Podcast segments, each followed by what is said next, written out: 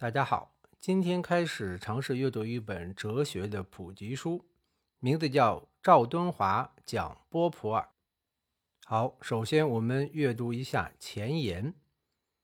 中国人对波普尔并不感到生疏，他是中国实行改革开放政策之后被介绍进来的第一个西方现代哲学家。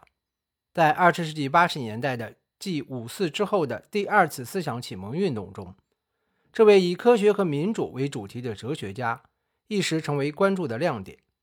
然而，这股波普尔热现在已经为海德格尔热、后现代热、尼采热等后起的时髦话题所替代。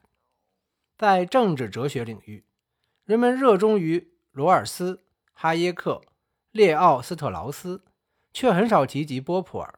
这在我看来是一件奇怪的事。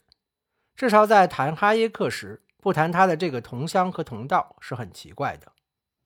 在这样的文化环境中，重提波普尔是否合乎时宜呢？我想，对于在各种西方文化热中产生了茫然失措感的中国人说来，下面的问题似乎更有意义：我们在这些热门话题里究竟学到了多少东西？学习西方文化固然少不了赶时髦心态的推波助澜，但如果由此而产生出……浅尝辄止、不求甚解的学风，那就不足取了。俗话说：“内行看门道，外行看热闹。”很多人像观赏香榭丽大街的时装橱窗一样看待西方哲学的新思潮，我却宁可把这西方哲学的世界看作是布满尸骸的战场。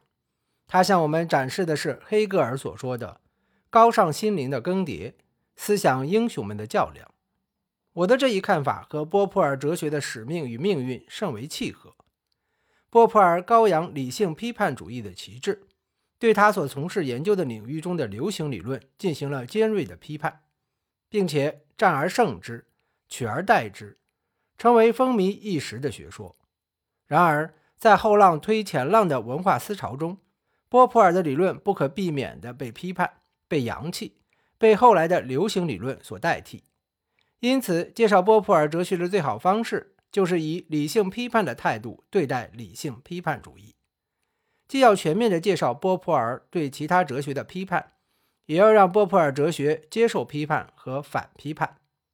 必须承认，我并不信服波普尔哲学，但这应该并不影响对波普尔思想做出全面和公正的介绍。本书的重点是谈我对波普尔的看法。我的谈法分两部分。前四讲的内容主要是谈我对波普尔思想的理解，第五讲谈我对他的评论和批评。